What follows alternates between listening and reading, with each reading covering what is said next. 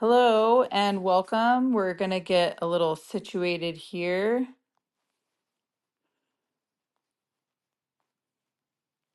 I see Greg made it in. So I've sent Greg and Pro Life Caucus um, invites to co host. Jessica, I'm adding as a speaker. Looks like we are recording, so that is set.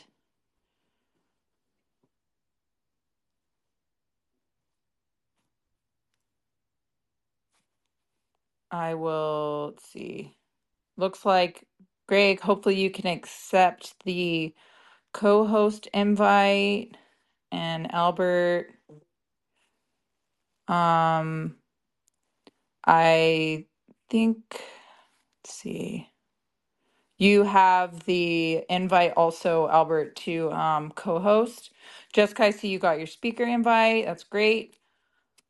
Welcome, Michael and Russell. Sorry, we're just going to be a couple minutes because we need to get situated. All right, we got Pro Life as co-host. Um, then hopefully we can get Greg up here as well.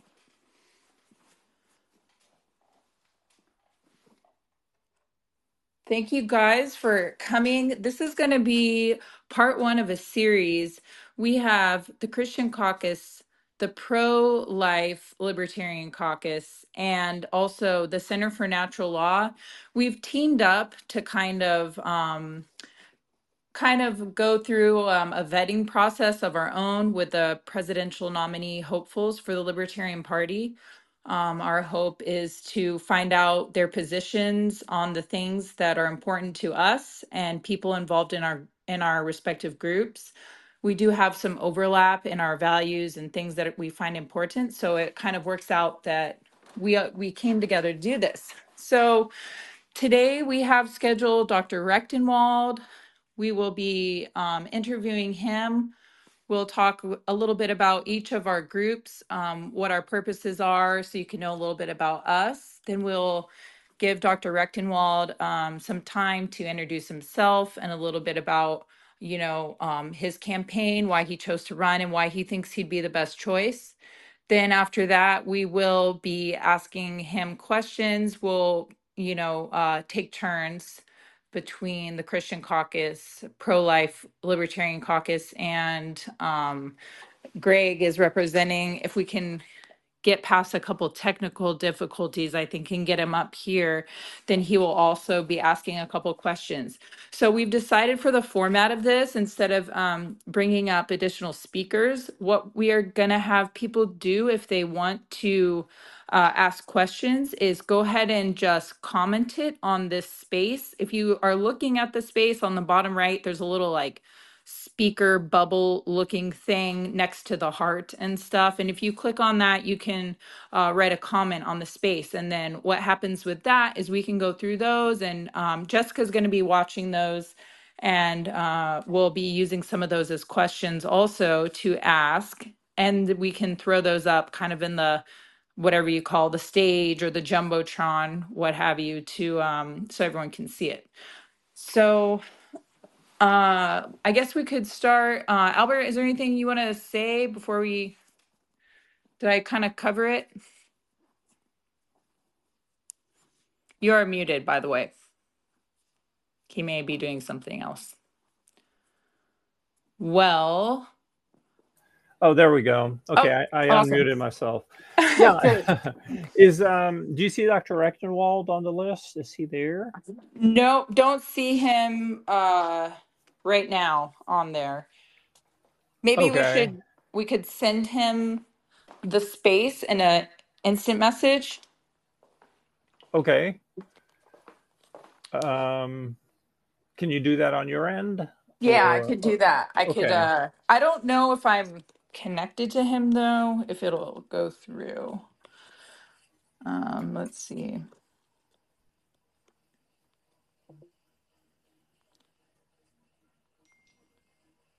I don't think yeah, I don't think it's gonna let me because we don't see, I don't think I think you have to be like mutuals on here to be able to do so.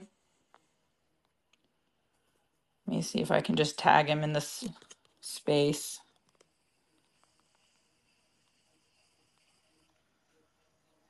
I will tag him and hopefully he'll see that. Okay. Yeah, I just sent him an email as well. So hopefully he gets one of those things. Okay. Uh, we could maybe just go ahead and do the next part of what we were going to do and talk about our respective groups and what we're about. Sure. Uh, sounds good. So, um, do you want to begin? Uh, yeah, I could go real quick and then um, you go next. That's fine. Okay. Uh, so we're the Christian caucus of the Libertarian Party. And basically, we just want to do work where Christianity and libertarianism intersect, which is a lot. We basically want to influence the party um, with Christianity, and we also want to bring libertarian um, political philosophy to Christians because we think that they go hand in hand. And um, so a lot of our work is based in that. So we promote voluntarism. We try to lobby against um, things that violate our values and beliefs.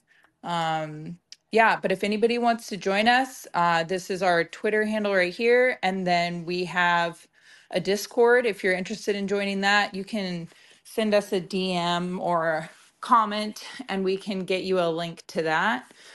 Um, right now, we have this series going on with Pro Life Caucus and Center for Natural Law. And another thing we're working on is organizing some people for doing this lobbying attempt to push the defund Planned Parenthood bill through a committee where it's been stuck. So that's kind of what we have majorly going on right now. Um, that's about it for me. Okay. Um, yeah, I'm Albert Veldhuizen, and I'm the secretary of the Pro Life Libertarian Caucus. Um, our caucus was formed uh, shortly before the 2020 uh, National Libertarian Party convention. And before 2020, I think pro lifers were pretty uh, disorganized uh, within the Libertarian Party. And um, the focus of many pro lifers had been um, to abolish the abortion plank and that had been a, a perennial battle for many conventions. But that effort had always ended up in failure. So in 2020, um, our chairman, Russell Brooksbank, who formed the uh, the caucus uh, shortly before that convention. He moved to have the plank abolished at that convention, and uh, we we received at that point the highest mark um, for deletion, which was around 45%. And um, then in 2022, he also moved to do that. And um, then in 2022, that's when we finally were successful. And as a result of our uh, organizational efforts and um, convincing delegates and also um, and also aligning with other caucuses in, in that effort, we're finally able to abolish the abortion plank, which was overwhelmingly defeated by about 65% of the delegates. So basically, the, the caucus's goal is to solidify um, the trend of the Libertarian Party in a more pro life direction. And um, what our preamble states is that the Libertarian Party stands for the protection of the rights of the smallest minority, the individual. We cannot think of an individual that needs more protection than a preborn person. And we believe that a pro life stance is the correct stance for the Libertarian Party. So we strive to move the culture of the Libertarian Party towards that stance by supporting candidates uh, for party leadership, nominees to public office, changes to our party platform, and education of fellow members.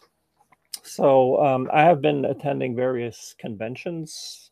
Um, this past year, the South Carolina convention, we set up a table there. We're going to set up a table at the Florida convention next weekend and at the Virginia convention in March and definitely at the national convention um, in May. And uh, so just want to raise awareness of um, the pro life issue within the Libertarian Party and to work within the structures of the party um, to ensure that the abortion plank never comes back. And so we were able to get three of our members as part of the platform committee. And uh, so that's part of our effort and strategy to um, keep the Libertarian Party uh, at least um, not pro abortion, but rather moving in a more pro life direction.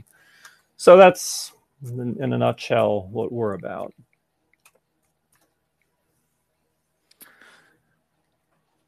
Well, I'm not sure. I don't know. I, I see Jennifer here. I don't know if she would know of a way to kind of get in touch with him because Jennifer, we had scheduled Dr. Rectenwald this for this afternoon slash evening. Um, do you have a way to get in touch with him? Maybe could you give me like a little emoji? Maybe. Oh wait, let's see. She is requested. Hello. Hey, um, yeah, can you hear me okay? Yeah, sure can.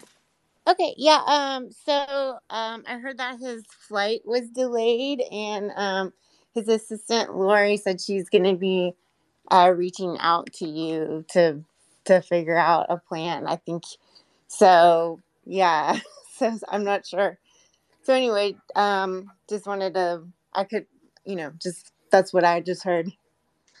Oh, that's helpful. Thanks. Because we Yeah. weren't sure what was going on. But that makes sense if he's traveling because I know that the weather is crazy right now, everywhere except here and probably in Florida. so that's too bad. I hope, okay, well, then I guess she'll let us know if he's able to join us or if we're going to need to reschedule with him. Yeah, she said she was she was working on on it. Um, he mentioned he might be able to join. Um, I think in like twenty minutes, but I don't know if that's a for sure thing or not. Or they might. So Okay. All right. Well, Albert, what do you think we should do? Uh, well, good question. I don't know. I mean, I think we could, you know, potentially wait a few minutes and maybe ask if anybody has any questions about our groups. And um, at that point, you know, maybe if he doesn't show up, then we'll just have to reschedule. Um, but I mean, what, yeah, so I, that's my inclination at first. What, what do you think? Yeah, that that sounds like a good plan. Um, sure. I we could start with that. Does anybody, if anybody wants to come up and ask a question about our groups or anything, um, go ahead and raise your hand or request to speak and we can pull you up. And let's see. Well, don't all at once now. um, I don't know. I I'm trying to think um, of anything else that I could share right now. I guess I could say a little bit more um, about our caucus. We're kind of rather new. Um, one thing that I think is important is that Christians know that they have a home in the Libertarian Party. Um, I think what Albert and the pro life caucus are doing is very important because that is definitely one of the very tangible, you know, like things that like Christians point to when I talk to them about the Libertarian Party is they just assume that everybody's pro you know, choice, pro abortion, whatever you would say. Um, and getting that out of our platform has been a great thing um, for me to be able to point to um, to let people know that we do have pro life people in the party and we are trying to influence the party in that direction. Um, also, I, for a long time, didn't think that Christians really had a place in the Libertarian Party. It seemed more like a place for like, do as you will, do as you want, like whatever it is, just as long as it doesn't hurt me. And I listened to people like Dave Smith and people that supported things like more of a conservative lifestyle and values and voluntarism. And I realized there's this whole other side to libertarianism that I didn't really understand before. I thought it was more just go be crazy as long as you don't hurt me. So I'm really glad to have found a home in the Libertarian Party, and I, I hope to show other Christians um, that they do have a place here, that this is the most logical um, political place to be, that for as Christians, we want to influence people with a voluntary lens. We don't want to like force people through laws. One of the major reasons is because if someone as, as soon as someone else gets that power, they would impose their will on us and we wouldn't want that. So that's just a little bit more rambling about where we're coming from. Um, Albert, did you want to add anything?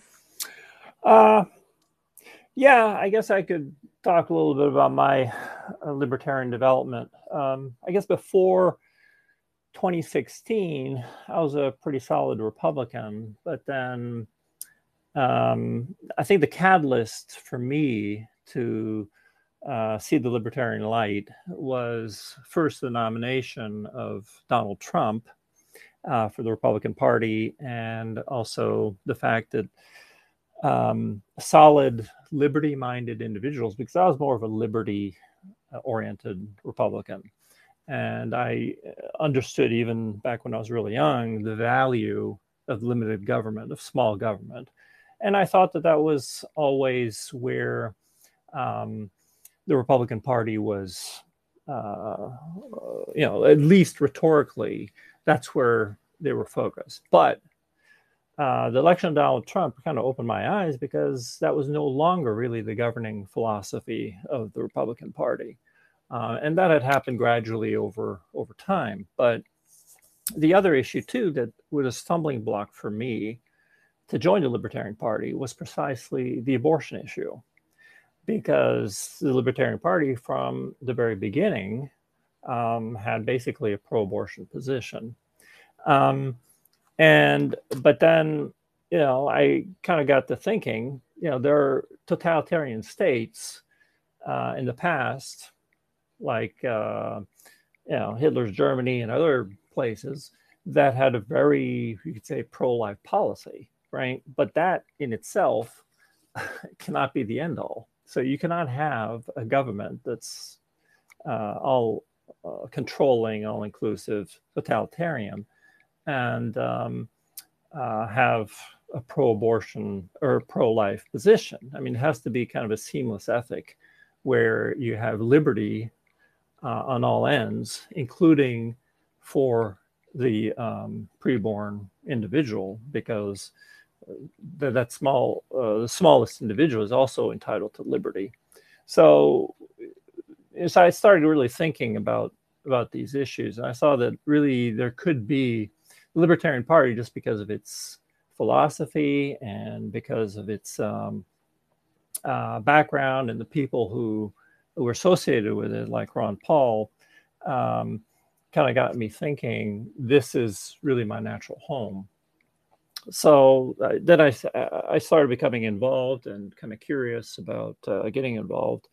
And um, so I signed up for my first um, national convention in 2020 um, but the one thing that I really wanted to focus on was the pro life issue because of the fact that even though I'm interested in all kinds of other uh, issues from a, a, liberty perspective, but the pro life issue is where I felt that um, uh, there was a real chink uh, in the Libertarian Party, that that's an issue that they really need to be consistent on um, and to properly apply the non aggression principle.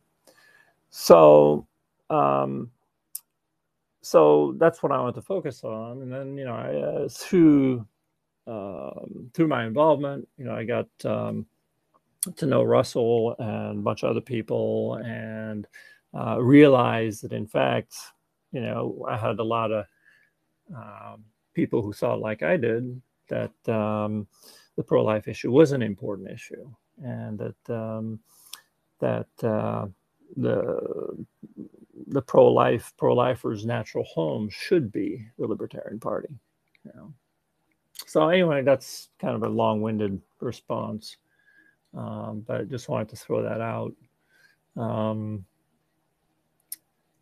anything um russell requested to speak so maybe he um, had something he wanted to yes. say if you were kind of Yes, wrapping up? that sounds great. Go ahead. Hello. Uh, first, I want to say thank you to uh, uh, the, the Christian Caucus and the uh, Center for um, Natural Law um, for joining with us to uh, to host this. And you all are doing a great job putting it together. I'm glad I let Al handle things, and so I can sit back and listen. And uh, but I, I did have a question, and I, I posed it in the uh, comment section. Um, I wholeheartedly believe that God's a libertarian, and so how do you go about explaining that to your fellow Christians? Um, well, I can give you my thoughts, and then I'm sure if uh, someone like Jessica wants to also jump in, she can, or anybody else. But for me, one of the biggest things that points to that for me is that we have a voluntary relationship with God. He doesn't force us to accept Jesus. This is a decision that we make on our own, and we are free in Christ. We're free to choose Him or reject Him. At you know and the consequences are what they are either way. So I just see that this is the format he set up his own relationship with us. So it makes sense that, you know, that is how things are supposed to be. And then in addition to that, we have a king in Christ. Um, a lot of times, like Jacob, who hosts the Biblical Anarchy podcast and is one of our co-founders, he points out, I can't remember if it was Second Samuel or First Samuel, and I believe chapter eight, when he talks about when the Jewish people were asking for a king and you know and they were told like that is you know it's going to be terrible and tyranny but they were just fearful and they wanted that security blanket of having an earthly king. And um you know that's not what god wanted for them. We we have a king already. So that's my initial thoughts um, for that question. That's a great question russell. Uh, does anybody else would like to uh, respond to that? Yeah, I'd like to put in my um, two cents on that. I, I think that uh, Russell is right on that, you know, God is a libertarian, and I see that uh, throughout Scripture because in the Old Testament, and you alluded to that in, in Samuel, um, they the people wanted a king, and God basically told them that uh, what you the people were choosing was tyranny because he was going to take more than 10% of their income and he's going to um, take their their sons and wives and their resources. And um, so if you look at that then the 10% you know more than 10% is god considered tyranny so um, to me, that's an indication that uh, you have a, a, a, blueprint for limited government um, in in the Old Testament. And um, if you look at also some of the other stories in the in the Bible, uh, for example, Ahab, you know, the, the king, and um, he was he, in order to get uh, his neighbor's property, he was forced uh, to engage in a deception um, to basically um, get two people to uh, to to be false witnesses against this person's property to be able to take his property um, under current eminent domain principles. Um, states just take people's property away, and so that pretense wasn't isn't even necessary today. So I think you you can see elements in the Old Testament, uh, even under the kings, where you had certain rights uh, that were guaranteed. And um, also in, in the New Testament, you know, where uh, Paul talks in, in Romans um, about rulers. And he says rulers are uh, fear the fear to do evil, and that the ruler's purpose is to punish evil and to reward what is good. Um, the ruler doesn't have um, unlimited authority, you know, to do evil, to do whatever the the ruler wants, but rather is bound by the by God's ethical standards um, in in Scripture. So there's a uh, unlike in the Middle Ages where you had the divine right of kings, that's not what the Bible teaches. You know, the Bible teaches um, that kings are limited, and in fact, the reformers that was one of the main um, objections of the Protestant Reformation, where you had people like Samuel Rutherford who uh, wrote a book called Lex Rex, The Law is King, and the king is not king, but the law should be king, and referring to basically the, the law of God. So, uh, just as we should be limited uh, by by the laws of God, the kings need to be limited too. You know, um, and that that was one of the great things about the United States, especially when you looked at the time um, of the Nixon presidency and before. You know, people were marveling about, well, even the president can't be above the law. Well, we've gone a far cry from there. Where today it seems like we might have two two standards of justice. You know, so so yeah. I mean, uh, any comments on that? Oh yeah, so I just wanted to, to say I just heard from um, Dr. Rectenwald, and um, he is going to be joining in a couple of minutes. Oh, great. So, so yeah, sorry about about that, just the flight issues. So he's gonna he's almost at the gate, and then he'll be able to join. Okay. That's really awesome that he's gonna try to squeeze us in, even with all of that chaos.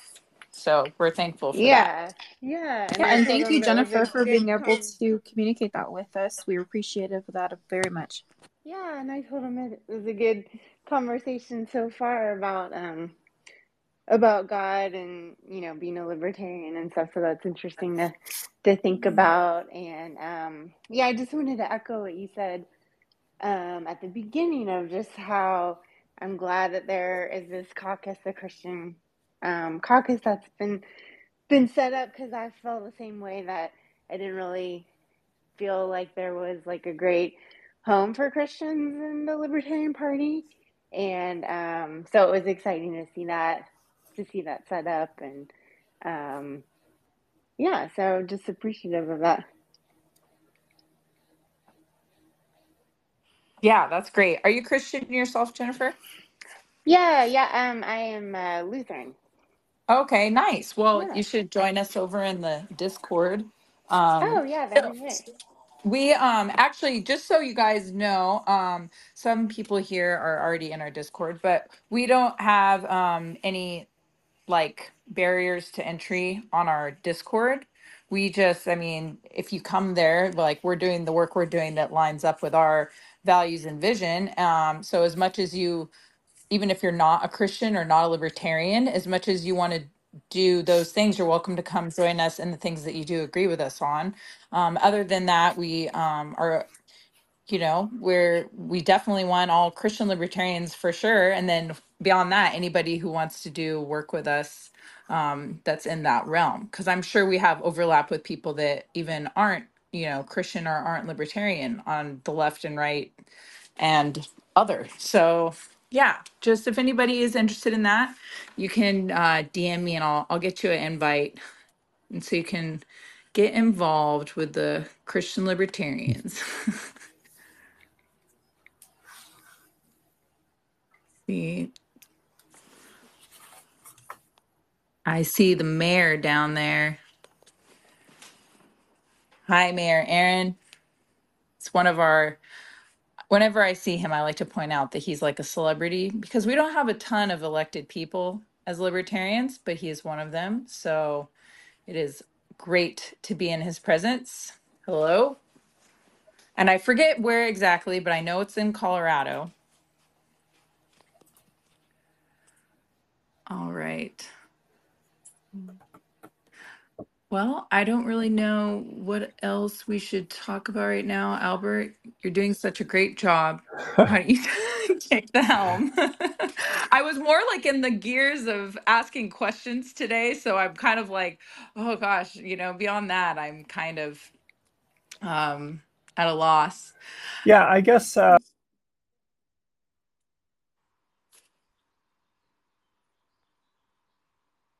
Oh,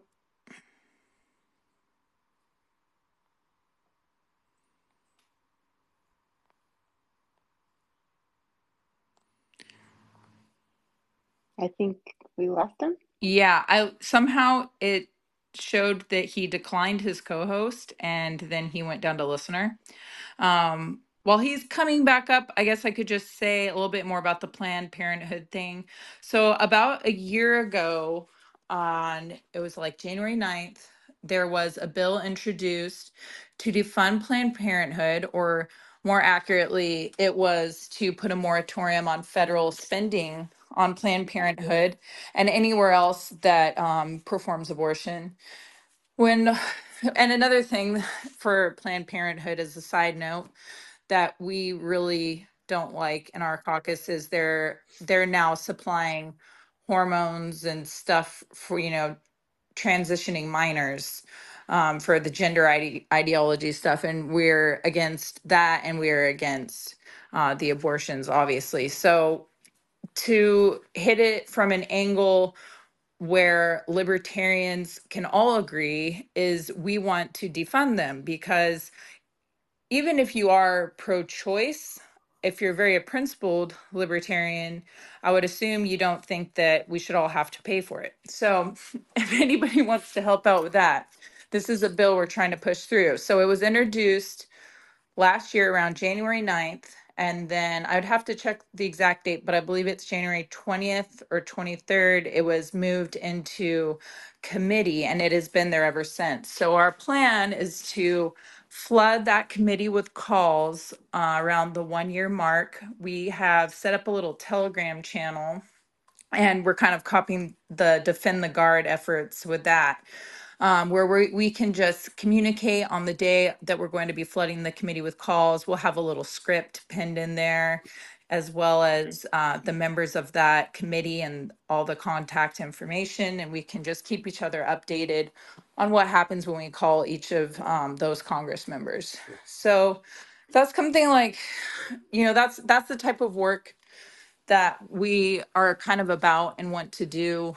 Um, I'm not like the most well-read libertarian and you know philosophically you know entrenched in the literature and i'm not the best christian that knows all of the theology and you know it- i but i'm just like this kind of this caucus is like just like a call to obedience for me to just do work for god in this area so you know, it's kind of like we're trying to be practical. We're trying to do things that are going to affect things um, politically and the party and in our local communities.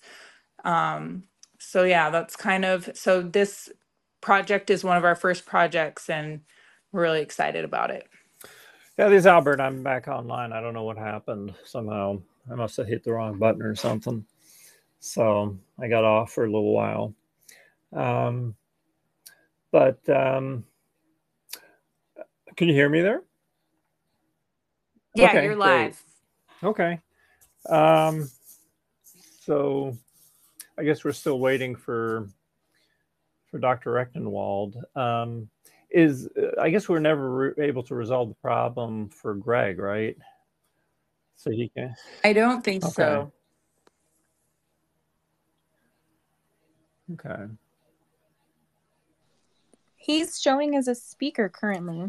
Yeah. Uh, okay. So he's showing as a speaker, but his uh, Greg, can you can you talk or can you hear us? I mean, yeah, I think he is muted. That's the problem, and maybe Yeah. he there, there's a button he needs to um, push there that unmutes him. Um, then he should be able to to contribute as well. Yeah, we don't have um we only have the option to mute everyone. Unfortunately, not to Unmute we him, can't right? manually unmute So he needs to unmute himself. Yeah, and one thing I I- he might be on a laptop and I noticed I was originally going to start this on my laptop and I was having trouble figuring out how to start the space, so I just ended up pulling out my phone and doing it. So I don't know if maybe it's a little more tricky if you're doing this on a browser on your laptop versus like your phone or an, an iPad, some kind of mobile with an app. hmm Okay. Because I'm I'm on my laptop right now, and um, Oh. Uh, that's one thing that had happened is I'd also accidentally muted myself, but then I f- figured out how to unmute myself. So maybe Greg just needs to go through. Oh yeah, he just he messaged that he's on his laptop and he can't see the unmute. I don't know if Albert, if since you're on a laptop also, if you can see where your mute button is for yourself. Yeah, it's it's Maybe we it- could it- let it's Greg to the know. right, and um, where he sees all the individuals that are part of this chat. Uh, under that, there's the mute button, and then it's if if it's muted, then it's crossed in red, and you just need to push that, and then if it's no longer, Can you Oh. hear me? yes, we can hear you. Well, look Well, at Albert, that. All that right. was very good instructions. Okay, That's all well, it takes. Somebody with uh, a little knowledge. Okay. Hi, everyone. Greg Lapointe here. Hey, Greg. Since uh, Kara, Kara and I have uh, monopolized the conversation, one, we should probably let you um, talk about yourself and uh, the Center for Natural Law. Well, the Center for Natural Law, not surprisingly, advocates for the natural law. The natural law really is the rational justification, uh, really the scientific uh, evidence for libertarianism. It uh, would prove why, as a political system, libertarianism is superior to any other more intrusive, more collectivist uh, type of governance, including uh, going up the line here. Re- the Republican Party would might might be next in line, and certainly not the Democrat Party, as, as they are uh, in favor of a, a, central command, uh, larger government, more uh, you know intervening in our lives, our personal lives, our families, our communities. But libertarianism actually has a rational, philosophical, logical justification, and it's called the natural law. The natural law is really a science, and it establishes that uh, uh, freedom uh, is our birthright, and that the primary associations in our life should be family and community, our jobs. Uh, a, a variety of local concerns and civic organizations certainly w- would be included in the primary associations of our lives. Uh, I think the Libertarian Party has done an excellent job, at least uh, in in many of their books and literature, in describing government as being uh, its its proper role is very skeletal, if I can put it that way, very rudimentary and basic. Yes, it's supposed to uh, uh, provide infrastructure, dams, perhaps highways, this kind of thing. Police departments, I think, are, are well justified. Uh, and other basic needs for the community. But after that, they have no business uh, intruding into the goals and purposes we establish for ourselves, for our families, and our communities. They uh, should stay out of our business. And the Libertarian Party says that very directly, uh, clearly, and is really the a correct and proper political system for the Christian natural law is really something every Christian, every religion for that matter, it doesn't matter whether you're Hindu or uh, Buddhist or conf- uh, and a Taoist, any religion really is required to embrace the natural law because after all, God created the world and that's where we get the natural law from the natural order. So, um, natural law is a science and it just establishes uh, the appropriateness of libertarianism. I mean, it really is a science uh, where, where you could really, I, I don't think it's uh, an extreme at all or an exaggeration uh, or hyperbolic at all to say that the libertarianism can actually be scientifically proven. And because it comes from God's natural, uh, his created world and universe, the Christian really, I, I would go so far as to say, obliged to embrace the Libertarian Party. Anything above that is an intrusion in our natural rights within the community, within our families. So we promote the natural law, and um, I am delighted to be a part of the pro life libertarian caucus. I'm just excited about that. And uh, and I'm also uh, very excited to to hear about other Christian groups embracing the libertarian uh, way because it is certainly uh, God's way, as we can see in His creation. Yeah, thanks, Greg. Um, so what what does the what does the um, Center for Natural Law um, do uh, on, on, a practical basis? Well, for the last 12 years, um, we do seminar events. We've done well over 100 presentations for different civic groups, churches, mostly in the Rocky Mountain region. I just got back from Las Vegas about a month ago and uh, gave a presentation to the Knights of Columbus of the city of Las Vegas. Um, I've written one book, which I've allowed to go out of print because it just needed improvements. If you've ever written a book, you're never satisfied with it. And at some point, you just have to say, just publish it. But after you publish it, you you think you could have done so much more, and that was the case there. But I have another book slated for this for this year. I have an online uh, natural law mini course, so folks can understand what the natural law is. I go into the prisons. That's just locally. I, I teach in the prisons, and of course, and a few other things. We have some YouTube. I don't know if you would call them tutorials, but brief explanations of the natural law. But I very much want to uh, start to include, or, or I should mention, I, I do want to include uh, speaking about the Libertarian Party more and more, and especially the pro life party. But I would say just about every single one of my uh, speeches, I do say that libertarianism really uh, leans towards the Libertarian Party. And it doesn't matter who I'm speaking to, but I, I do say that routinely. Just a variety of local activities for the most part speeches, uh, seminar events and that kind of thing. Mm-hmm. Okay, that's great. Um, Lori just posted um, in the thread on the space saying that uh, Dr. Rectenwald said he'll be with us very shortly. Okay, sounds great. Well, I'm looking forward to asking uh, Dr. I'm sorry, I want to pronounce his name correctly. Rectenwald? Yes. Okay you know, coming from a Marxist background, that is very contrary to the libertarian way. Right. And uh, he must have had some kind of an epiphany like St. Paul getting struck by lightning on his horse, you know, where he right. goes from persecuting the Jews to uh, being their number one man, their number one spokesman. What happened that he would go from Marxism, an atheistic materialism, to libertarianism? Right. Yeah. From persecuting the Christians uh, to becoming one. Right. Absolutely. Yeah. So I'm delighted to hear more about the, the Christian caucus. Is that uh, Karis? I'm sorry. No, that's, uh, I'm sorry. Jessica, is it? Yes, it's Kara's. I, I, I know like I, am like the original founder, and Jessica is one of the Aha. Uh-huh. Okay. Uh, how long have you been around? Well, I mean, I, do you want to know when I was born, or you want to know when the caucus started? What is, is that? When the caucus started? When you were born?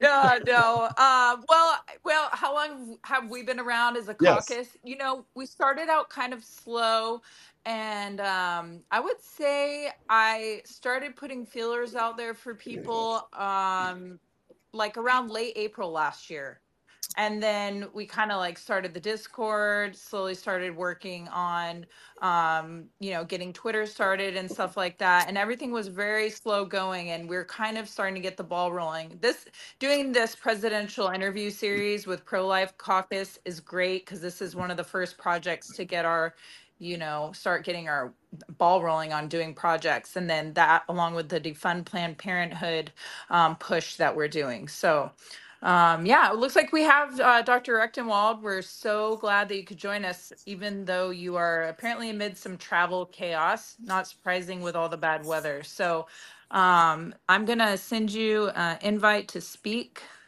and hopefully you just got that. And yeah, thanks for joining us.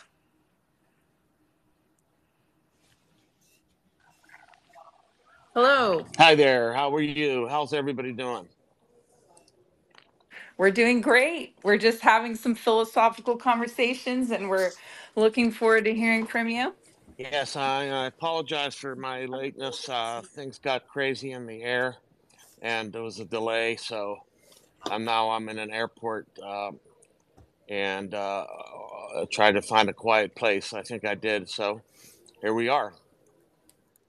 Yeah, that's well, thanks a lot because I'm sure it's not easy doing that, doing this amid all of those other things. So, um, we really do appreciate you finding the time amidst that to come and talk with us. My pleasure. Uh, we've spent we spent some time introducing um, our three groups that we're um, planning to interview today. Um, I'm Kara from the Christian Caucus of the Libertarian Party. And then we have Albert from the Pro Life Libertarian Caucus and Dr. Greg Lapointe from the Center from Nat- for Natural Law. So, um, if I think, Albert, should we just go ahead and let him um, introduce himself and his story a little bit? Yeah. I think that's great. Okay, yeah. So, um, Dr. Rectenwald, if you'd like to go ahead and jump in if you're ready and um, tell us about yourself and why you're running and stuff like that, we're ready to hear from you. Okay, great. Thank you. I hope you hear me well. Uh, so, yes, I am. I am a Christian, and uh, I basically had a conversion to Christianity in 2018. Uh, it was on a day that my son was diagnosed with stage four cancer, and uh, I effectively turned towards the heavens and I asked, What is happening? What are you doing to me? Basically, praying for the first time in many, many years. And um, I got an answer, and uh, I got an answer that my son would be all right no matter what, and that included death. And uh, that told me in in an instant that there was that God was real, that eternity existed, and that this wasn't the only world you see, up until this point, I had been an avowed Marxist and uh, actually a scholar of uh, secularism. And uh, I wrote a lot of papers and books on secularism. Uh, I actually had become one of the world's most prominent scholars in this field, uh, especially historical secularism. So I had uh, uh, you know, it, it, was quite a, a, revelation to me, and uh, everything changed. My whole world view, it, it, changed in an instant. I had a massive gestalt shifter. I'd like to call it more like my Damascus moment. Uh, there weren't other things that had been going crazy at the time. I was also being harassed and harangued and attacked by the woke mob at NYU, where I was a professor and uh, had just lost a long term uh, partner, as we called it then. And uh, for her conversion to third wing, uh, third wave feminism, and uh, siding with the woke mob against me. So there was hmm. that was then when my son got diagnosed with cancer, it was like strike three. I was like, I'm done, and uh, I surrendered at at that time. I surrendered to the creator. And that has uh, informed my entire worldview. And uh, that's where um, that's where I'm coming from now. I should say, when I was a younger man, I was a seminarian in a Catholic seminary. I went away to school at age 14. Uh, and this was not just some sort of boarding school. You don't have weekends home. It was six to eight weeks straight without seeing anybody from your family and uh, members of the opposite sex and uh, all kinds of stuff like that. And uh, I left there in a rage because I, I, didn't like what was happening there.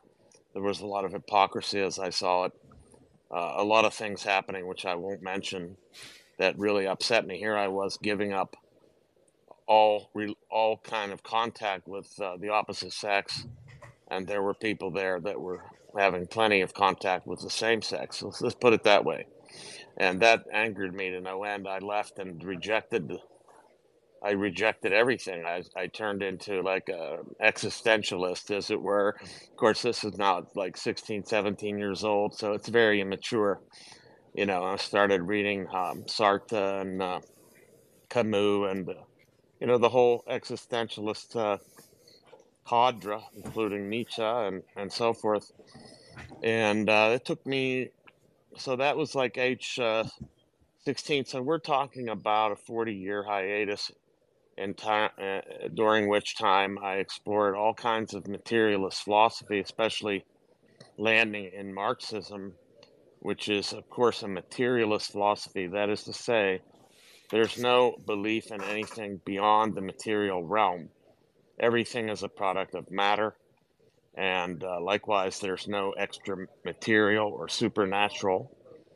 Uh, this is despite some people claiming that there is a compatibility between them. I don't think so because it's very clear that Marxism is materialist. Uh, so, as a scholar of secularism, I was studying like uh, the history of uh, atheism and uh, especially in the 19th century in, in Great Britain. And I traced these radical atheists and their careers and wrote about their relationship to science and things like that. Published a lot in those areas.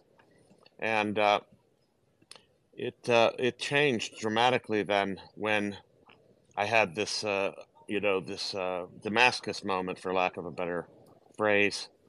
And it's been a faith journey since. And this candidacy, you know, like I don't uh, pitch this candidacy in terms of Christianity because there are a lot of people that in the Libertarian Party, as you all are pretty familiar, that aren't uh, that are you know avowed atheists, some uh, Randians and things like that. And so, but when asked the truth, I'll tell the truth. When asked for the truth about my convictions, I will I will tell them and I happen to be pro-life as well. I'm not happen to be, I should say, uh, necessarily am pro-life because of my convictions, and likewise, I think that every human being, regardless of their size or stage of development, has a right to life, and uh, that abortion represents an NAP violation as well. And so, likewise, I, I do, but I, I don't you know, that's not like a policy prescription because uh, I don't want the state arbitrating this. I want the heart, the human heart, to be arbitrating this in the end. I want that to be this the place of decision. Like Ron Paul said, it shouldn't be uh, illegal. It should be unthinkable. So that that's I think is a campaign uh, issue that I think is about a cultural moral shift that we need to do in the culture to really persuade people about the truth of this matter. And uh, that's pretty much, uh, in a nutshell, you know, in terms of how the campaign relates to believers. Uh, certainly welcome believers in my uh, campaign. We have uh, believers on the staff, and uh, and I think, frankly, a lot of things are explicable, if not everything, in terms of freedom and I think freedom is is really only authorized by God. That's how we get it. Otherwise, we'd be deterministic like every other species. We wouldn't have the ability to undertake what Mises called human action, that is voluntaristic action on our own accord that isn't determined by material circumstances or conditions. So I think human freedom uh, is utterly compatible uh, I should say, Christianity is utterly compatible with libertarianism and vice versa. Thank you. Um, Albert, did you have any follow up right away for pro life or? Yeah, um... since uh, since that was brought up, uh, why don't we delve into that issue? Um, so, Dr. Rectenwald, you characterize your um, position on abortion as very important to you, the pro life position. Um, but as of right now, I was looking at different um, websites of the uh, Libertarian Party candidates, and uh, the only one I'm aware of that mentions that issue from a pro life perspective is um, that of Jacob Hornberger. Um, mm-hmm. Are you willing to put on your website that you are pro life and the reasons why you're pro life? Uh, yeah, I mean, I, I, I, um, I just, we didn't want to make this a, uh, a, a campaign prong right away because you know there's a lot of, uh, there's a lot of issues around that, and people are going to have different views. And of course, I am not, I'm principled in my views, but yeah, we have no problem saying that I'm pro-life. But I also want to make a caveat there that I don't think the state should be determining what people do. I don't want the centralized government involved. It has to come down to the individual and the family. Okay, if you don't mind. I'd, I'd like to kind of delve a little deeper into that um, and ask your opinion on uh, the Supreme Court had, uh, which was Dobson versus Jackson's Women's Health overturning Roe versus Wade. What was your opinion of that decision? I think that was a good decision. It's it's good that it's getting sent back to the states because you're going to have a more pluralistic uh, response to this. It will allow- allows the states uh, to have their own laws, and I think the further go, it goes down to the local level, the better. Uh, Right. And I know that, so- yeah, Yeah. Uh, there's some other libertarians, I believe, who um, are in favor of codifying Roe versus Wade at the federal level. So I would assume, based on that answer, you'd be against that, right? Oh yeah, absolutely. Okay. Yeah, Now, I um, don't think we should instantiate at the at the federal level a policy of murder. right. But that, but that doesn't that imply though that if you don't want to codify Roe versus Wade at the federal level, then the states should be free to decide that Mhm. issue, and the phrase, and if the state wants to regulate or uh, treat abortion as an unjustified killing, that it should be allowed to. Correct? Yes. Uh, hold on a second. Yes. Uh, I'm sorry. Somebody's just texting me something, and I gotta.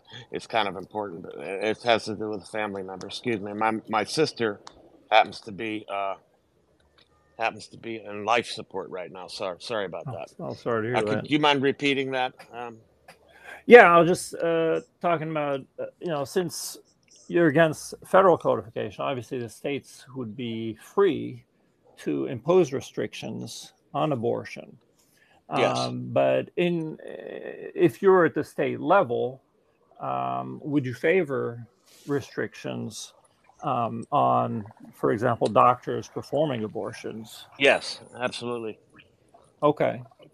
So it's, I guess I- it's, I- o- it's only at the federal level that you're saying the government should not Yeah, I just don't but want the federal central government dictating the terms, and I, that would allow a plurality of opinion.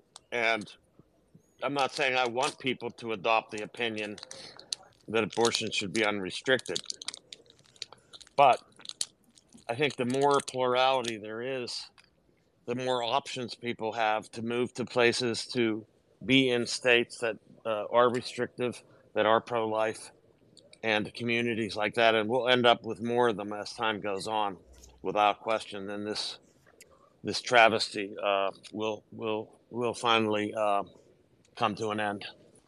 Okay.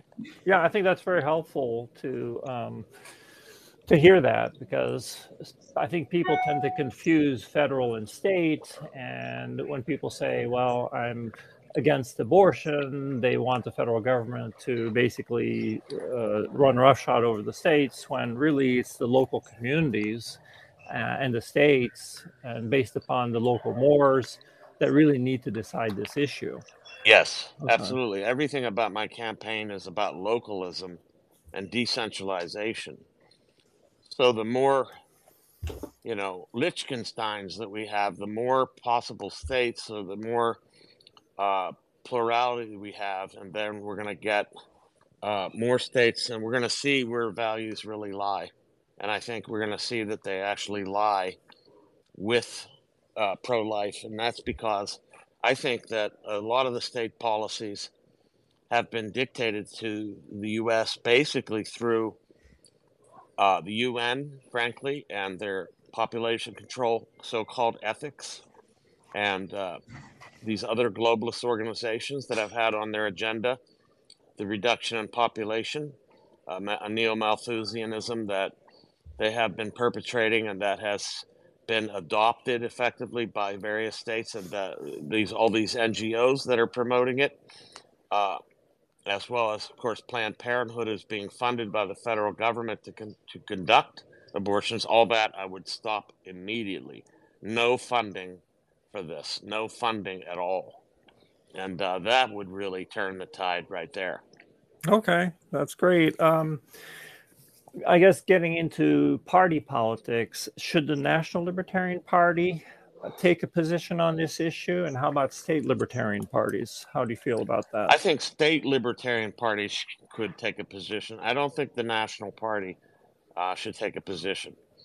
Um, I think we need to have a cultural uh, education uh, within the party, and uh, we need to try to move the, the party towards this.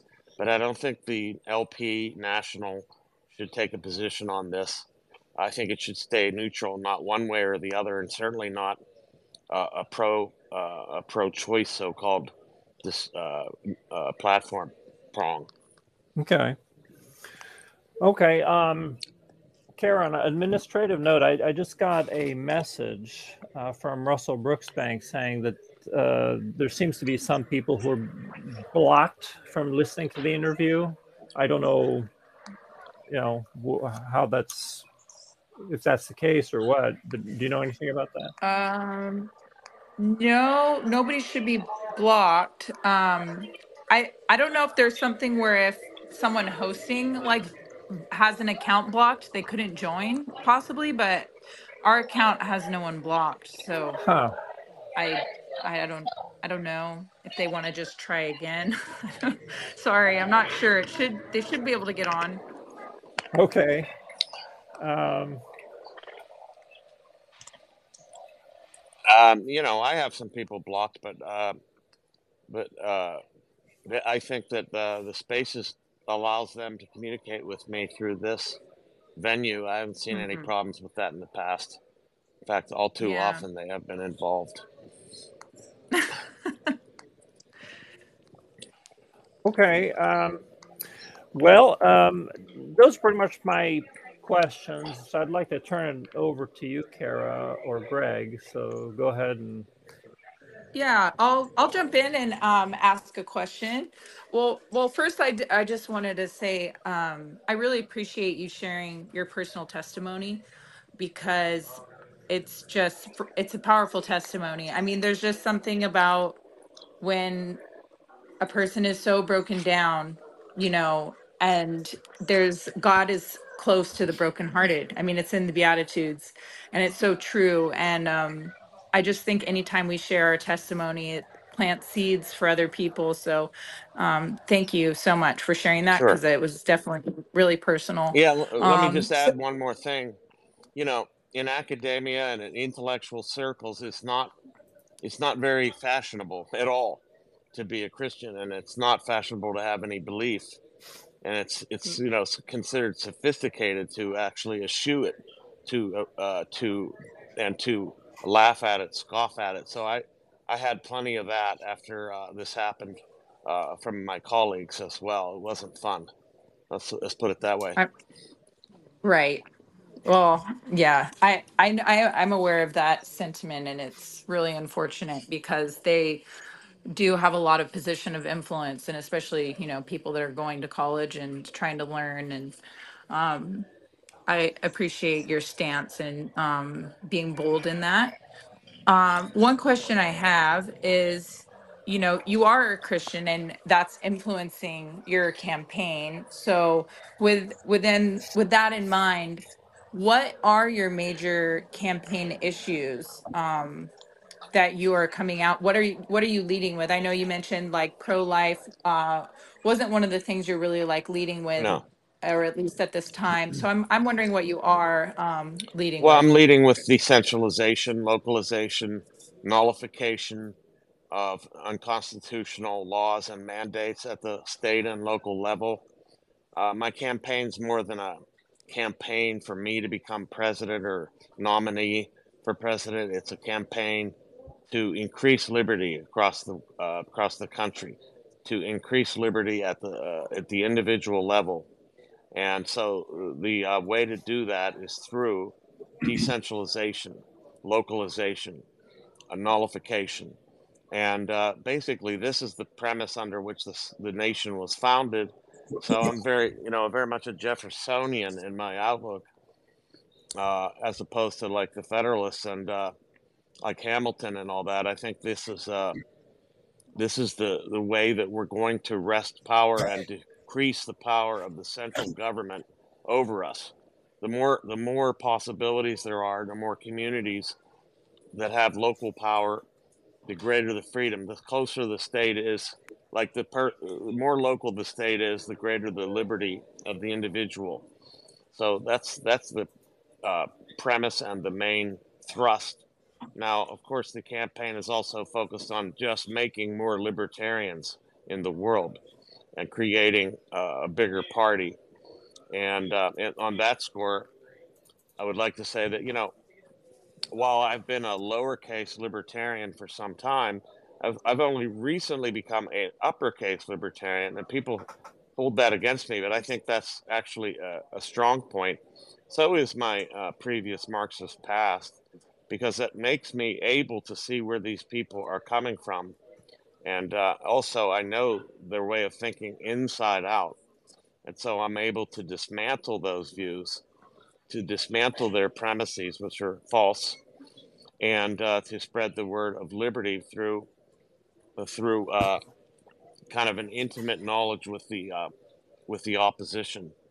And uh, so you know, um, the other thing that the campaign is premised on is that I have a reach well, uh, well outside of the Libertarian Party.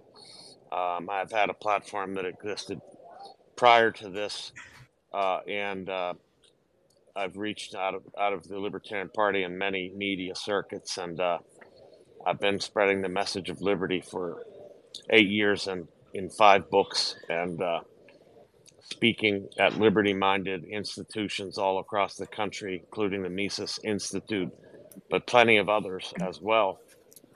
And I ought to should add also that I am pro life across the board. And that is to say, I don't believe in war.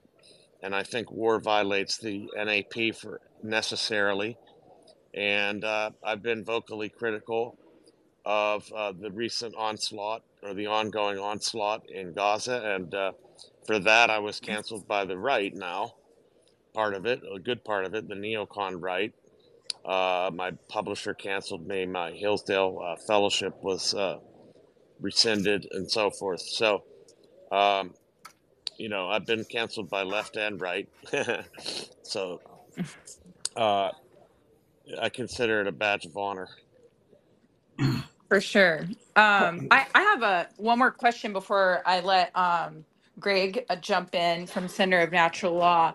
Now, I feel like you're probably more along the lines of promoting voluntarism and communities um, stepping in to fill in where the state has been um, kind of taking over and sticking its tendrils. Yeah. So, do you have any plans or um, ideas of how to empower uh, communities and churches and families again? Well, yes. I mean, we need to to have uh, people run libertarian-minded people running for office at the local level and having their input at the local level. We need to, and this doesn't only include uppercase libertarians, it could include uh, libertarians, lowercase libertarians, uh, who uh, who are, you know, haven't found the Libertarian Party as such.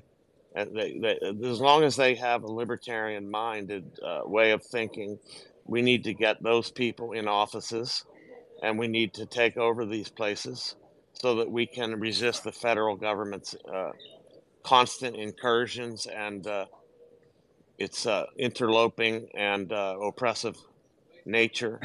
Uh, at, you know, they can't drive the agenda through to the so into the social fabric without getting into these local communities. And the more localism we have, the more difficult it is for the agenda to for them to get handles on on all the localities and to uh, drive their agenda through. And that agenda is, I believe, a globalist agenda. Frankly, uh, it isn't just a, a statist, uh, centralized statist agenda. It's a globalist agenda, which is a ultimate statism, an ultimate central statism uh, that I think is being imposed gradually uh, through various means, which I have written about at length in, in some of my books, but especially the last one, The Great Reset and the Struggle for Liberty. Uh, so I think localism is the main answer. And uh, So this is a campaign that's also a movement. And, uh, you know, I've been endorsed uh, by the Mises Caucus and many members thereof, and including Dave Smith and many members of the broader libertarian movement who aren't necessarily party uh, uh, party people, uh, but nevertheless very libertarian minded uh, and uh, scholars in libertarianism. Uh, Walter Block and others. Now, Walter Block doesn't agree with me on everything, especially life, the pro life position. He also doesn't agree with my stance about Israel's war. But nevertheless, uh, he makes clear that libertarianism is not a cult. Uh, there are diverse views within it. And uh, I think that needs to be recognized, and that uh, it doesn't mean somebody's not really a libertarian if they don't hold every view that you hold. So uh, So, um, that Thank, thank you for yeah, that. can I uh, can Oh, I s- follow up on uh, since um, Yeah, can I just say one thing sure. real quick? Because I see a couple people um, maybe requesting to speak. So they may not have been here earlier uh, when I mentioned what we'd like for people to do if they do have a question, because we're not going to be probably pulling up other speakers, is go ahead and put it as a comment in the thread. And Jessica's going to be kind of watching those comments. And um, we might have a chance at the end to get to um, some of the questions that people submit there. So I just wanted to say that real quick for the people submitting requests. But go ahead, Albert. Yeah, since um, Sorry. since you brought it up uh, twice, um, I was wondering about your po- po- y- in more detail your position on the war um, uh, in, in Israel against Hamas. mhm. Um, because I heard um, uh, Representative Thomas Massie speak on this issue, and I actually agree with Th- Thomas Massie's position, which is that um, we should not be funding the war right. But Thomas Massie made the point that you know he supports Israel's right to defend itself, and that uh, obviously they were attacked by Hamas, who did atrocious things to Israeli civilians. So, I guess my position would be that uh, we should we should not be providing any kind of military or foreign aid to any country, and that includes Israel. And so, we should definitely not be bankrolling their military um, to engage in this war. But uh, personally i'm you know i i believe in israel's right to defend itself. Is that your position or do you have a different position? My my position, uh, and I've said this a lot, is that we should uh, rescind and end all funding, military aid, uh, arms, and uh, this is not only to Israel but all countries that we're funding and arming at present, including Ukraine as well as Taiwan. Uh, they have that rolled into a package they're trying to get through. I think 106 billion in total. Some of it to Israel. I think 14.4 billion, in addition to the 3.4 billion that we give them every year, in addition to the arms that we're shipping over there on an almost daily basis, in addition to the cachet that we have in Israel that we're giving them unfettered access to all of this American property. We should absolutely stop funding them entirely. And not not in six years, not when they, you know, as Vivek Ramaswamy said, when they tell us they don't want it anymore. Now, immediately. And uh, Israel has the right to defend itself, but what it's doing now is not self defense. Uh, I said from the beginning, what they should have done is they have very sophisticated intelligence apparatuses. Uh, they have like three or four major intelligence uh, wings. Uh, they have special forces. They should have hunted down, found, and brought to justice the Hamas fighters and others that were also associated and brought them to justice. But not what's happening in Gaza. This is an absolute slaughter. There's at least 23,000 civilians been killed, another 7,000 buried under rubble, uh, 1.9 million people displaced, no water, electricity, uh, food. They've cut this off except for very trickling aid, which they've also tried to cut off in different, in sporadic uh, mo- motions. So it's been a slaughter. Uh, it has nothing to do with what Gaza did, uh, what Hamas did. This is not. This was planned in advance of Hamas's attack. Uh, Netanyahu showed a map and showed what he wanted Greater Israel to be, and it included Gaza. So I think this is predest- a predetermined uh, objective of Israel's, and it has to be stopped. At least from our standpoint, we have no business aiding and abetting them and undertaking this. By the way, 10,000 of these uh, people that were killed were children. Uh, there's also about 9,000 amputees, amp- some of them amputated without uh, anesthetic. I mean, this is just a slaughter. It's a ethnic cleansing at best, and genocide at worst. Okay, well, thanks for your response. Um, anyone else have any follow-up questions? Um, I, Greg, I don't think you've had a chance to ask any questions for um, Center of Natural Law. If you wanted to come in and ask anything right now. I do. I have four questions, but I have uh, just a quick, uh, just a curiosity question. Uh, do you think libertarians uh, may be in good standing as libertarians and take a slightly different point of view about the war in Israel? Absolutely. Or is it Sure. Okay? As I said, Okay. you know, as I said, Walter Block, who's endorsed my campaign, is uh, written. He's written books, a book about Israel and uh, the case for Israel and its uh, its uh, treatment of the Palestinian people. And he's a friend of mine. I mean, and he's endorsed the campaign. So if people have a different view, that's perfectly acceptable. Uh, I don't. I understand. You- You were giving your position. Yes. Okay, very good. I I have uh, I have four que- uh, one philosophical question and three practical questions. So I just but I could not help after hearing your introduction, which was fabulous, by the way. I really enjoyed it. Thank you. Uh, I think you and I could have a long conversation. Uh, we won't talk philosophy right now, but just I want to ask you a philosophical question. Yeah. True enough, materialism mischaracterizes the human person. No question about it. You sounded a little bit Hegelian with some of your comments. Uh, German idealism, in my view, likewise mischaracterizes uh, uh, human nature. Uh, process philosophy is limited, it's myopic. Uh, the philosophy that really supports, or I should say, the foundation that really is at the basis of libertarianism is metaphysical realism. And I'm sure at this point in time, uh, you probably have embraced metaphysical realism. I don't know. But here's my question to you. Um, natural law is based in metaphysical realism, the embrace of the invisible and visible, and that's why it's compatible with religious belief. But uh, do you see libertarianism in any way as being a uh, a, a, a compatible political system with the way human beings are in their natural state? Uh, do you see that maybe a natural law or metaphysical realism or something else?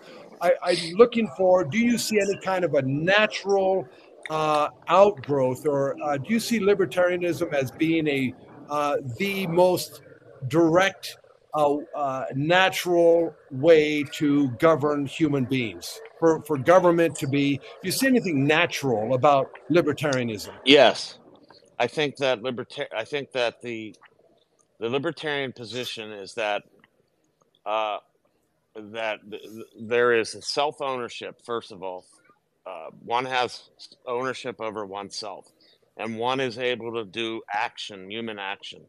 Human action is not action that's determined determined by uh, by the material world, as in Marxism, where everything is deterministic and there's no real will. They don't really buy into free will, although there's all kinds of contradictions within that scheme where they, on the one hand, say, you know, that uh, it's inevitable that the material conditions will end in a certain way, and on the other hand, they uh, cajole and harangue and uh, uh, admonish the working class to undertake something on a voluntaristic basis.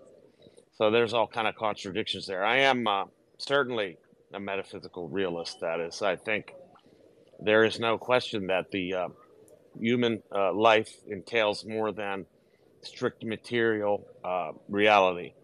And this is, uh, I think, very uh, can be demonstrated re- with reference to the the fact of the mind exists, and uh, there is no way to find it within the material uh, elements that supposedly generated according to the materialist outlook. Uh, it seems to have some independence, and, uh, and this is also is what accords us the possibility of human action as defined by Mises.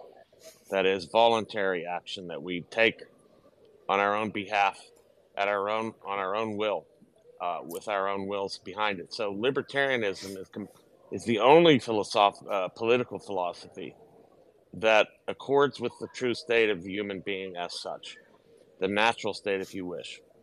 I think it's endowed, but you don't have to. You don't have to, and I don't think I'm actually requiring anybody to say I think it's endowed. But it's uh, it's it come it's from the methodological standpoint.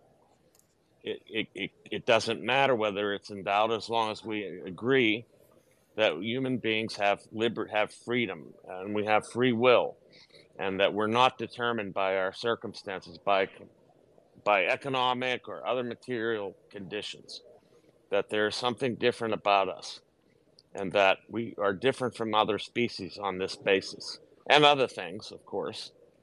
Uh, I don't see any computer programming going on with mice, or maybe they do have some kind of programming, but it's not as elaborate. Uh, they don't have programs that make things happen.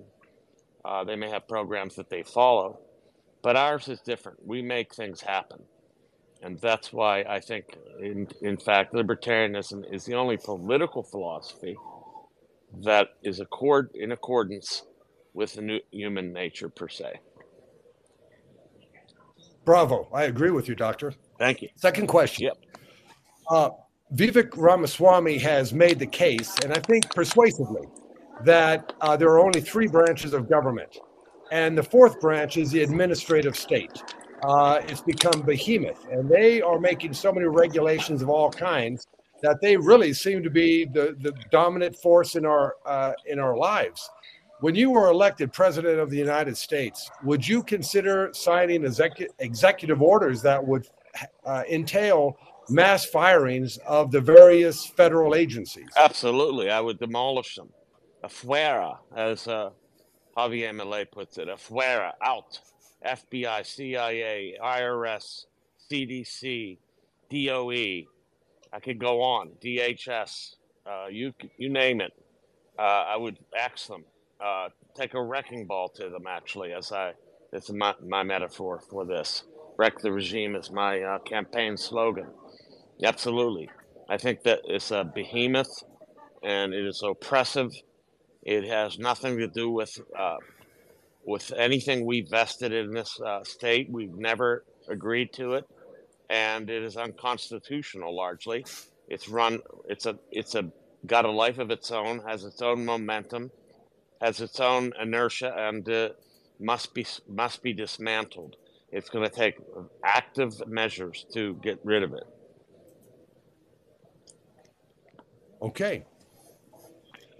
Two quick questions and I can even give them to you in uh, together. Uh, the first question is Have you given any thought to who your vice president will be? And lastly, what book would you recommend to a newcomer to the Libertarian Party that best encapsulates uh, the libertarian beliefs? Okay. Uh, yes, I have given some thought to uh, running mate, and uh, we're going to be making an, uh, an announcement, a big announcement very soon.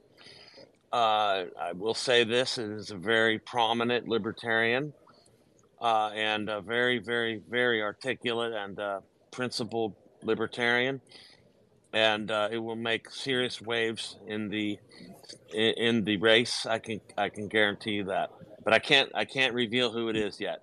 Uh, but yes, we have given plenty of thought to that. Uh, on, on which books I would start with. Uh, I, I can sort of tell you my path. Uh, I went through Mises first and then into Rothbard and, and so forth. Uh, I, I would say uh, Rothbard's book. Uh, exact title is escaping me. Uh, Liberty. Uh,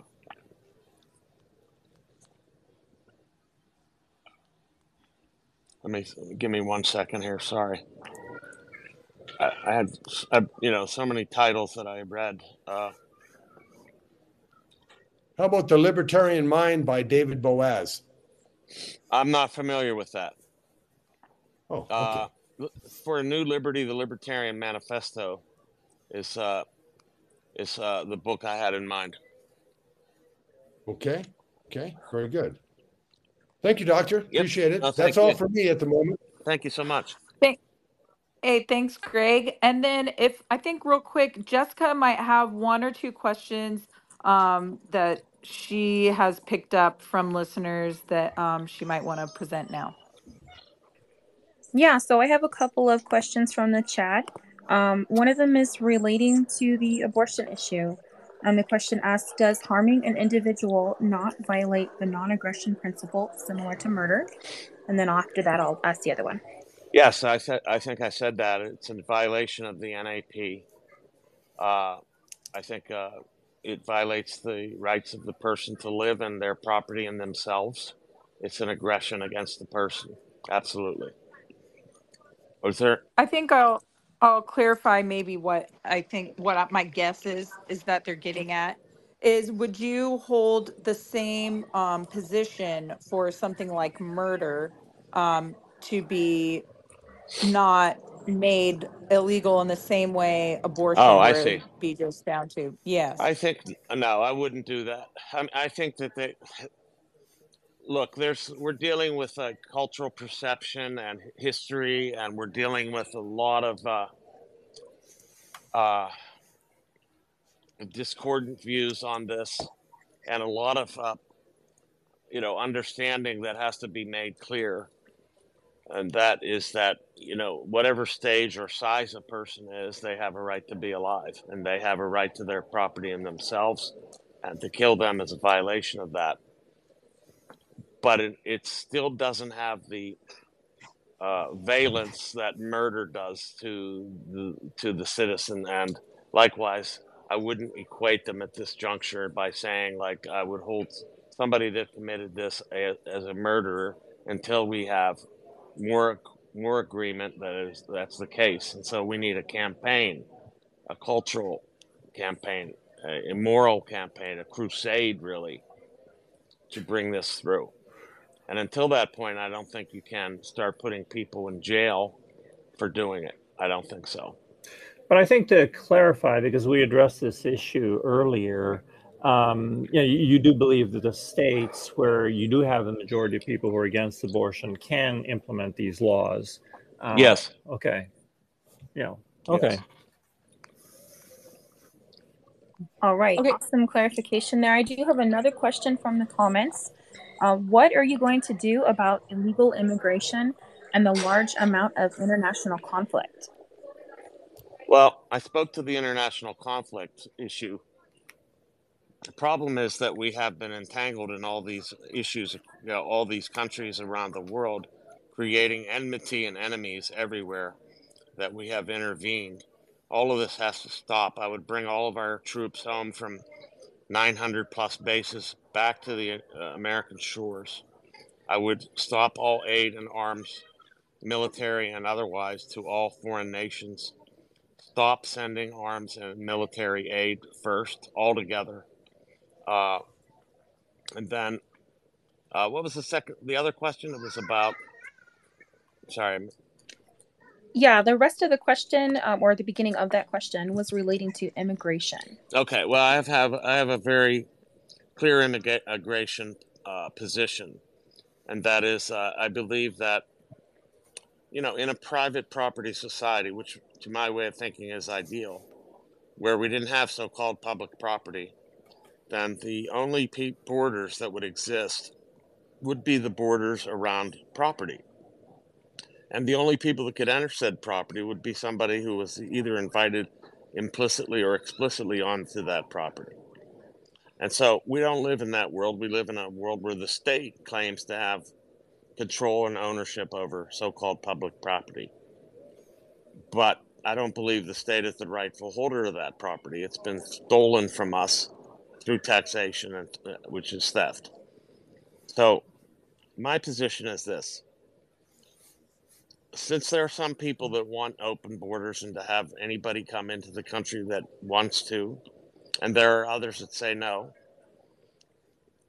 the, the only right thing to do is to make immigration uh, an invitation basis uh, uh, process that invited people by some individuals or individual company or whatever would be would be uh, allowed to come into the country through invitation and that person or group or company who invited them would be have to have some sort of liability insurance on them uh, for financial issues, etc.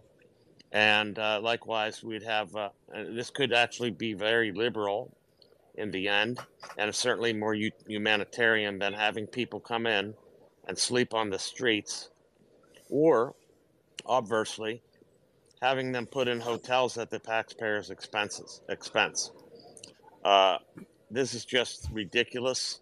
It's a humanitarian crisis as it stands right now. Let's not. I don't cede the uh, the humanitarian or moral or ethical high ground to the open borders people. I think that there's a strong case to be made that it's actually a humanitarian disaster at this point. And likewise, we need a different system not open borders, not draconian, you can't come in here, invitation based uh, immigration. This would protect public property, which is really o- owned by the citizen, by the taxpayers, right? This would protect their rights over property. This would also allow people to come into the country, and if you wanted people to come in, you're more than you're more than welcome to invite them. Um, I, I I have a question if you're um, done with that one, also from the Christian Caucus, that we haven't touched on this subject quite yet. Um, so there is some differing views within the party regarding uh, gender transition of minors. Um, I know some people think that um, you know parents it's you know the parents decision and the children's decision and other people have views that the child cannot consent so i'm just wondering if you could make known your stance on that issue Sure. Um, I think that any person 18 or older uh, has the perfect uh, right in having property over themselves and having attained to the age of consent to do what they want in terms of that.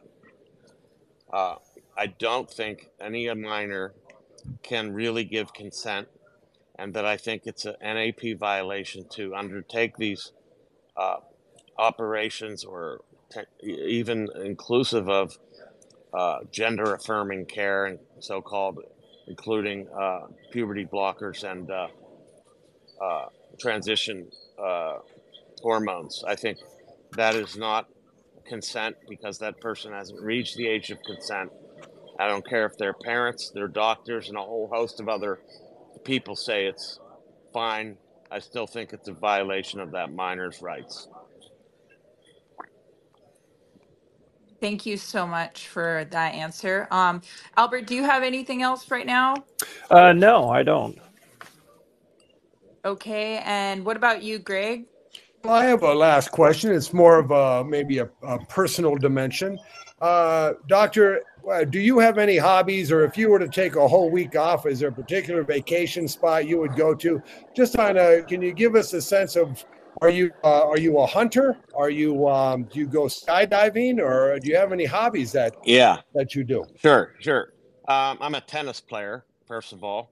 Uh, I play tennis regularly with my son, who uh, whips me every time. Uh, he's 30, he's 35, I'm, I'm 64, but I taught him how to play. And uh, I sometimes regret that I taught him pretty well. Uh, but I also like uh, my ideal be- uh, my ideal vacation, for example, is a beach vacation in which I'm reading on the beach. That's just me. That's just me. I mean, some people like to hunt. Mhm. I like to read. I like to hunt words. I like to hunt ideas. And uh, Sounds good. yep. Thank you. I really appreciate you giving us your time, Dr. Rectenwald, because, you know, uh, we just, you know, got a chance to ask questions from the perspective of our um, couple of groups here um, that may not have been focuses of other interviews. So people that are associated with us have a chance now to kind of hear those things directly from you and what your positions are um, on those subjects. So thank you so much for taking the time, answering questions, sharing about your um, your path, both with your faith and with your political philosophy. Um, I just wanted to say thank you and um, yeah, Albert, do you have any closing Yeah, I just wanted to reiterate that. Thank you very much for um, participating, and I think your answers were very um, uh, illuminating. And you know, I'd heard you before uh, on some other programs like uh, the Tom Wood Show, but I think we were able to go into much more detail about certain issues here, and I'm really thankful for that. So. Um, and um, I'm, I intend to be at the Florida Libertarian Convention next weekend. So if you are there, Oh, maybe, great. maybe, I'll get a chance to introduce myself. Please So, do so. Please introduce yourself. I'd like to say hello and talk a little bit. yes, Appreciate that sounds great. very much. And thanks so much for having me. I really appreciate it. Sorry for the delay, and thanks for everybody for hanging in there. I'm sure you had some. I heard you had some very good uh, intellectual, uh, philosophical discussion in my absence, and I, I applaud you for that. Yeah, we we sure we were getting down into some stuff while we were waiting. So yeah, we didn't mind waiting. We had some good conversation and um, appreciate you making the time, even though you're going through the travel chaos right now. So Thank you. yeah, with that, um, if unless anybody has anything else, I think we we can close out. Great, good. because my Thank you. earpod my my earpods are running out of juice. All right, I'm going to close out the space and thank you everybody who joined and um, thank you, Dr. Uh, Rectenwald, for joining us Oh, again. thank you for having All me. Take care. All right, take care. bye. Bye.